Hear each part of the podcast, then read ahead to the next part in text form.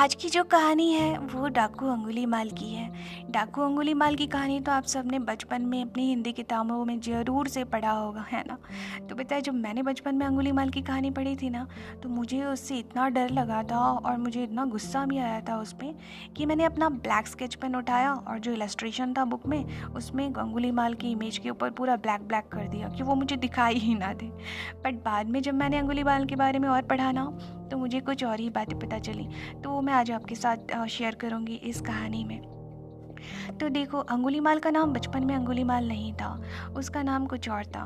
वो एक ब्राह्मण परिवार में ब्राह्मण परिवार में जन्म लिया था उसने, और वो मगध यानी कि अंगा जिसे कहते हैं वहाँ का रहने वाला था। और उसके माता पिता ने उसका नाम अहिंसक रखा था। जब वो बड़ा हुआ थोड़ा, तब उसे शिक्षा ग्रहण करने के लिए तक्षशिला जो तक्षशिला यूनिवर्सिटी है वहाँ तक्षशिला में भेजा। और वो इतना अच्छा एक शिष्य था, इतना अच्छा एक छात्र था कि वो जल्द ही अपने गुरु का चहेता बन गया, जिसकी वजह से उसके साथी उसके साथ ईर्ष्या करने लगे। और उस उन्होंने एक दिन उसके साथियों ने एक दिन ऐसा विचार बनाया कि किसी तरीके से हम गुरु की जो गुरु का प्रेम है उसके प्रति, अहिंसक के प्रति, उसको हम ख़त्म कर देते हैं। तो उन्होंने उसके कान भरे, गुरु के कान भरे तरीके तरीके से अलग अलग तरीक़ों से। तो गुरु ने जब देखा कि इतने सारे लोग बार बार कह रहे हैं तो कुछ तो सच्चाई होगी, और वो थोड़ा सा उसके हृदय में अहिंसक के प्रति थोड़ा सा बैर भाव आ जाता है। तो उसने एक दिन गुरु ने एक दिन अहिंसक को बुलाया और बोला कि तुम्हें मुझे गुरु दक्षिणा देनी पड़ेगी। तो अहिंसक ने कहा कि ज़रूर गुरुजी, जो आप आज्ञा करें।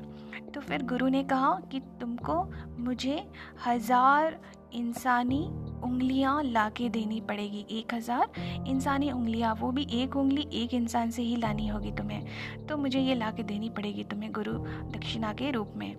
तो फिर अहिंसक क्योंकि एक ब्राह्मण परिवार से था और धार्मिक था, तो उसने तो पहले थोड़ा सकुचाया, फिर सोचा उसने कि गुरु की इच्छा है तो मुझे तो गुरु दक्षिणा देनी ही पड़ेगी।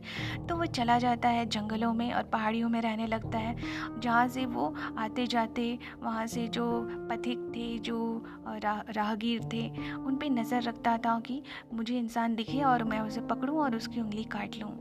तो बस यहीं से शुरू होती है अंगुलीमाल की कहानी।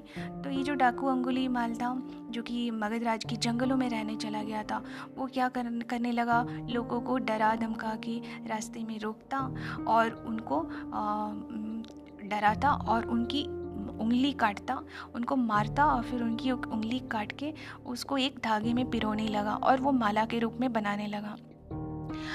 तो इस तरीके से जब वो करने लगा और कई उंगलियों कई इंसानों की उंगलियों को वो काट के माला के रूप में बनाने लगा, तो उसका नाम अंगुलीमाल पड़ गया। और क्योंकि उसने कसम खाई थी कि वो एक हज़ार उंगलियों की माला पहनेगा और अपने गुरु को दक्षिणा में चढ़ाएगा, तो लोग उससे बहुत ही डरे रहने लगे और लोग उससे घृणा करने लगे। यहाँ तक कि उसके माता पिता ने भी उससे मुँह मोड़ लिया था कि वो इतना परिवर्तन उसमें आ चुका है। तो एक दिन क्या हुआ, उसने ना जो माला पेड़ पे टांगे रहता था, कहा जाता है कि जब वो उंगलियों की माला पेड़ पे टांगता था तो चिड़िया कौवे कभी कभी उन उंगलियों की मांस खाने के लिए उस पे आ, आ जाते थे। तो उसने क्या करना शुरू किया, उसने उसको गले में ही पहनना चालू कर दिया। तो इस तरीके से उसका नाम अंगुलीमाल पड़ गया। तो एक दिन क्या हुआ, महात्मा बुद्ध उस जंगल के किनारे गाँव में आए। तो बुद्ध ने गांव वालों से पूछा कि आप लोग इतने डरे हुए क्यों लग रहे हैं। तो गांव वालों ने अंगुलीमाल की बात बताई कि डाकू से वो क्यों डरे हुए हैं, वो सब क्यों मार के उंगलियां उसकी काट लेता है। तो बुद्ध ने विचार किया कि अगले दिन वो उसी जंगल की तरफ जाएंगे। तो अगले दिन बुद्ध उसी जंगल की तरफ निकल गए और गाँव वालों ने बुद्ध को बहुत रोकने रोकना भी चाहा, लेकिन बुद्ध तो माने नहीं। उन्होंने बोला कि मैं जाके देखता हूँ कि ये कौन है अंगुलीमाल। तो जंगल के बीच जब वो पहुँचे तो उन्होंने देखा कि अंगुलीमाल मचान पर बैठा हुआ था, और उसने बुद्ध को जैसे ही देखा वो मचान से उतरकर हाथ में तलवार लेकर बुद्ध की तरफ दौड़ा उसे मारने के लिए। तो बुद्ध आगे बढ़ बढ़े जा रहे थे और अंगुलीमाल पीछे से ज़ोर ज़ोर से बोले जा रहा था, रुको रुको। तो बुद्ध तो रुके नहीं और डाकू को फिर अंगुलीमाल को बहुत क्रोध आ गया और वो दौड़कर बुद्ध के सामने आकर बोला, मैं कब से रुकने के लिए कह रहा हूँ, तुम रुकते क्यों नहीं। तो तो बुद्ध मुस्कुराकर बोले, मैं तो न जाने कब से रुका हुआ हूँ, दौड़ तो तुम रहे हो। तो अंगुलीमाल बोला, तुझे डर नहीं लगता? सारा मगध देश मुझसे डरता है। मैं सबसे ज़्यादा शक्तिशाली हूँ। मेरे पास जो तेरे पास जो कुछ भी है वो सब निकाल, वरना मैं तुझे मार दूंगा। मारना तो वो वैसे भी उसको चाहता ही था, क्योंकि उसे उंगली चाहिए थी। तो फिर बुद्ध जो थे वो बिना डरे शांत भाव से बोले, मैं ये कैसे मान लूँ कि तुम मगधराज के सबसे शक्तिशाली व्यक्ति हो और मैं तुमसे क्यों डरूँ? तुम्हें यह सिद्ध करना होगा। तो अंगुलीमाल ने बोला, ठीक है। तो बुद्ध ने उसे कहा, तुम एक काम करो, एक पेड़ की टहनी को तोड़ के लाओ। तो अंगुलीमाल तोड़ के ले आता है टहनी। फिर बुद्ध ने कहा, अब इस टहनी को वापस पेड़ पे लगा दो। तो अंगुलीमाल बोला, अरे टूटी हुई टहनी भला कभी वापस लग सकती है क्या? तो बुद्ध ने बोला, जब तुम टहनी वापस नहीं जोड़ सकते तो तुम सबसे शक्तिशाली कैसे हुए? यदि तुम किसी को जीवन दे नहीं सकते तो उसे मृत्यु देने का भी तुम्हें कोई हक नहीं है। ऐसा जब अंगुलीमाल ने सुना ना, तो वो थोड़ा सा डर गया और वो बुद्ध के वचनों से उसके उसके अंदर में परिवर्तन आया और उसने विचार किया कि सच में जब मैं किसी को जीवन दान नहीं दे सकता तो मैं किसी के जीवन को कैसे करके ले सकता हूँ। तो उसकी आंख से ना आंसू बहने लगे, लगातार आंसू की धार बहने लगी, अश्रु की धार उसकी आंखों से। तो फिर बुद्ध ने उसको अपना शिष्य बनाया। उसने देखा कि इसका हृदय परिवर्तन हो चुका है, तो बुद्ध ने उसे ज्ञान दिया।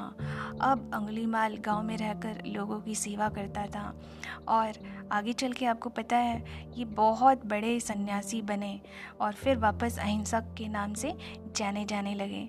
तो इस कहानी से ना हमें क्या पता चलता है, पता मुझे जो सबसे चीज़ अच्छी लगी कि इंसान आ, मतलब एट प्रेजेंट वो कुछ भी हो, वो कुछ भी किया हो अपने पास्ट में, ठीक है, वो अपने भविष्य में जो होने वाला है उसके साथ वो नहीं जानता है, बट वो जो उसने पास्ट में किया है और जो उसने प्रेजेंट में कर रहा है, वो अगर ये सोचे कि मैं ऐसा ही हूँ और मेरे साथ बुरा क्यों हो रहा है, तो मैं तो बुरा ही बना रहूँगा, तो ऐसा होता नहीं है।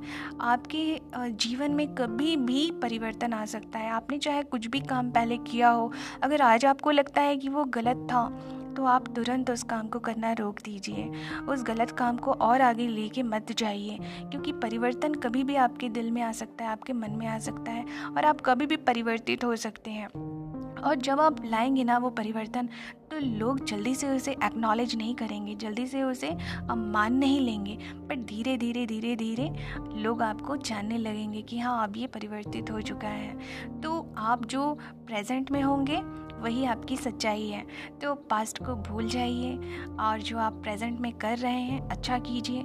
लोग आपसे बहुत प्यार करेंगे। तो बस आज की कहानी इतनी, मिलते हैं एक और कहानी के साथ।